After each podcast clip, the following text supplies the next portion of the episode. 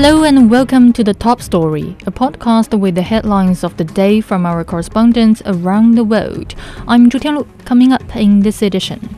Prime Minister Benjamin Netanyahu says Israeli forces have encircled the house of Hamas leader Yahya Sinwar. The head of the United Nations has invoked Article 99 of the UN Charter for the first time in decades to press the Security Council to address the urgency of a ceasefire in Gaza. And a team of 200 international scientists has released a report saying many of the gravest threats to humanity are drawing closer as carbon pollution heats the planet. We start with the latest developments of the Palestine Israel conflict. The Israel Defense Forces says it has encircled the city Khan Yunis in southern Gaza as fierce ground combat continues. According to Israeli Prime Minister Benjamin Netanyahu, the nation's military has encircled the house of top Hamas leader Yahya Sinwar. The Israeli military also says it is still operating in the north, finding a cache of weapons near a school complex. Sarah Coates reports from Tel Aviv. We have heard from the IDF over the last few hours. It says They've killed at least four senior Hamas commanders, also destroying around 250 Hamas targets. Like from the spokesperson, the uh, government spokesperson, Eylon Levy, he said that the army believes that uh, Hamas's Khan Yunis battalion was actually one of the key battalions responsible for those October 7 atrocities in southern Israel. And this is why that area is just being so heavily targeted. Now, we've also heard from the military that it is still operating in the north of Gaza. Uh, the military releasing pictures of what it says is a weapons storage facility, which was near a school and also a mosque. The military says it had rocket launchers, rockets, of course, sniper rifles, and other explosive devices hidden in it. Now, the military's also given an update on the number of hostages that are still being held inside the Gaza Strip. That's gone up over the last day from 137 to 138, with the IDF pleading with the international community to step in and do something to get these people back. That was Sarah Coates in Tel Aviv. More on the Israel Palestine conflict. The Secretary General of the United Nations is urging the Security Council to call for a humanitarian ceasefire in Gaza by invoking Article 99 of the UN Charter. Antonio Guterres says the need is urgent given the scale of the loss of human life in Gaza and Israel. Jody Jacobs reports from the United Nations. This is the first time that Antonio Guterres has invoked Article 99 of the UN Charter since becoming Secretary General in 2017. Article 99 states that the Secretary General may bring to the attention of the Security Council any matter which, in his opinion, may threaten the maintenance of international peace and security. In the letter addressed to the President of the Security Council, Guterres says, We are facing a severe risk of collapse of the humanitarian system. I reiterate my appeal for a humanitarian ceasefire. This is urgent. The capacity of the UN has been decimated. UNRWA colleagues have been killed. We are simply unable to reach those in need inside Gaza. The healthcare system in Gaza is collapsing. During the midday briefing at the United Nations on Wednesday, the spokesperson for the Secretary General reiterated the need for an immediate humanitarian ceasefire. Our friends at the World Food Programme, in a statement, have said that the renewed fighting in Gaza makes a distribution of aid almost impossible and endangers the lives of humanitarian workers. Only a lasting peace can end the suffering and avert a looming humanitarian crisis. We're getting to a point of near paralysis of our humanitarian operations in a place where 15,000 people have reportedly already uh, died, where 130 of our colleagues have died.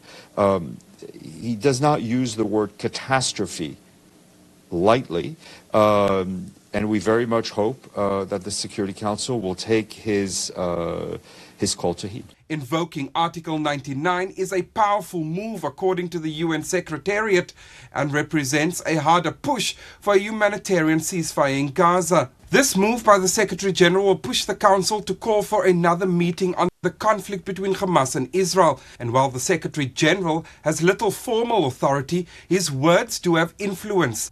Jody Jacobs in New York. In Europe, Ukraine has reported more than 80 clashes between its army and Russian troops. The Russian Defense Ministry says it launched multiple attacks on Ukrainian military targets such as drone command posts, weapons and ammunition storehouses, and oil depots. Meanwhile, President Volodymyr Zelensky's chief of staff has said Ukraine may lose its fight against Russia without U.S. aid. Megumi Lim in Kiev has more. Russia launched 48 uh, attack drones against uh, Ukraine overnight, and uh, the Ukrainian Air Force said that it shot down 41 out of the 48. And Russia, although has uh, frequently been using these Iranian-made Shahed drones, these uh, use of attack drones have increased more and more recently. They're cheaper, and also the ability to launch dozens of them all at once uh, helps Russia to determine the weak spots in Ukraine's air defense systems. And these attacks overnight came ahead ahead of Ukraine's Armed Forces Day, which is today where Ukrainians celebrate and honor uh, their soldiers and those who have fallen in the war. And President Zelensky this morning uh, published an early morning video address where he walked from his office uh, to the Wall of Remembrance and issued a message of uh, gratitude to the soldiers and said that it has been difficult indeed on the battlefield, but we will uh, win against all odds. And uh, this message also comes ahead of the presidential office, Andriy Yermak's visit to Washington as he is trying to shore up more support from the United States to get more funding from the U.S. Congress as it has struggled uh, to pass more uh, funding for Ukraine in recent months. President Zelensky also attended virtually, uh, and G7 countries uh, basically want to send a strong signal of support for Ukraine that it continues to stand with Ukraine, especially amid uh, concerns that global attention may have shifted away from Ukraine ever since the conflict between Israel and, and Hamas erupted on October uh, 7th. Uh, G7 countries uh, are trying to limit Russia from earning revenues from its trade in metals and diamonds, especially diamonds. Russia is a, a, the world's biggest exporter of rough diamonds, and also uh, to try to implement more strongly the price cap on Russian oil, which has uh, weakened in, in, in, recent months. And for example, the United States just recently announced that it will impose sanctions sanctions uh, on those who violate this price cap. So basically, the discussions focus on how to continue to try to cripple Russia's ability to test. And just last week, Putin signed a new budget into law, uh, saying that uh, the country's uh, one third of the country's spending uh, will be spent on uh, national defense. So this is a huge concern for Ukraine. That was Megumi Lim on the Russia-Ukraine conflict. In Africa, 69 people are now known to have died in the Manyara region of Tanzania due to flash floods and mudslides. The Prime Minister's office says out of the 116 people who were injured, 45 are still in hospital. Nearly 300 people are now camping in schools, serving as relief centers in the area. Daniel Kijo has the latest from Katesh. Zaituni thought she was having a nightmare when the door of her house burst open and hot mud and debris poured in. Heavy rains had pounded her home in Manyara region in northern Tanzania. She and her husband narrowly escaped death, but they could only watch helplessly as their house and everything they owned get swept away. All my neighbors were swept away. In fact, some dead bodies were on my back. I struggled for my life. When they were saving me, I saw a dead body also being pulled out. I'm just thanking God I am alive. My body has been battered by logs and stones. Under this dress, my clothes are sticking to my skin due to my bloody injuries. According to government reports, the floods and landslides have affected 1,150 households and has displaced 5,600 people. Dozens of people here are unsure about their fate with livelihoods lost and homes destroyed. Government officials have come to show moral support and help distribute relief supplies. Rescue teams and the Red Cross are offering assistance to those affected, while the military is working to restore infrastructure damaged by the floods. There are about 205 families at this centre. We will continue to make sure they eat, get water, and medical attention. President Samia Suluhu Hassan has cut short a trip at the UN Climate Summit COP28 that's going on in Dubai. She's expected to visit Katesh Township on Thursday. That was Daniel Kijo reporting. Finally, on the COP28 climate conference, on Wednesday, a team of 200 international scientists released the Global Tipping Point report. It says many of the gravest threats to humanity are drawing closer as carbon pollution heats the planet. Radhika Burgich has more from Dubai. The impact of the Global Tipping Point report is being uh, felt very strongly here in COP28, given that it comes on a day when the European uh, Climate Agency has also said uh, and has confirmed, rather, that 2023 will be the hottest year that this planet has ever seen. Uh, the European Climate Agency says that November was the sixth consecutive month where uh, average uh, temperatures records were broken, and that there were also two days in the month which were warmer two by 2 degrees Celsius than pre-industrial levels and that not one such day had ever been recorded before. Onto the report, it carries a lot of weight. It has been produced by over 200 uh, international scientists and they say that uh, the world is uh, going to see five tipping points uh, which will have catastrophic impact on the environment and on our planet. Uh, the tipping points at risk include the collapse of big ice sheets in Greenland and the West Antarctic,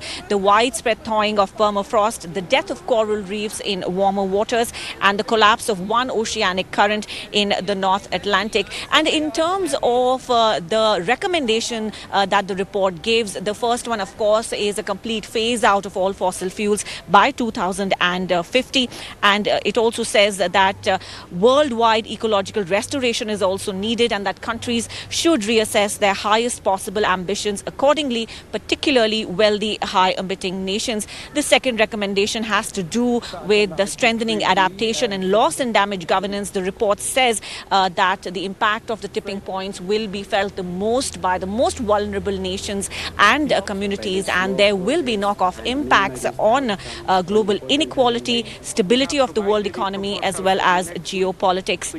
And to tie in those recommendations with what happened on ground uh, on Wednesday at COP28, the UN climate chief uh, Simon Stiell holding a press conference where he said uh, that uh, uh countries should uh, prevent uh, point scoring during negotiations. He said that there are many options that are on the table right now which speak of the phasing out of fossil fuels. It is for parties to unpick that but come up with very clear statements that signal a terminal decline of the fossil fuel era as we know it. So the commentary uh, is, of course, leaning towards a stronger language around the phasing out of fossil fuels. But of course, uh, there will be parties that will be opposed to that. But the needle uh, may be ticking towards sharp language uh, of phasing out of fossil fuels.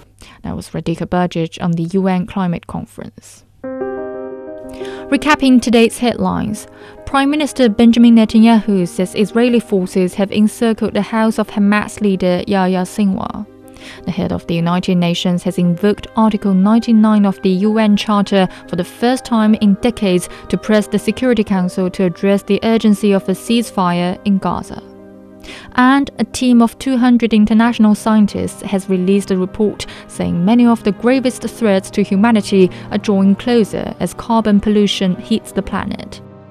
That's it for this edition of The Top Story, a podcast that brings you world headlines every weekday. For more news in politics, business, sports, and culture, you can subscribe to The Beijing Hour, a one hour podcast news magazine program. We welcome and appreciate all ratings and reviews. I'm Chu Tianlu. Thank you for listening.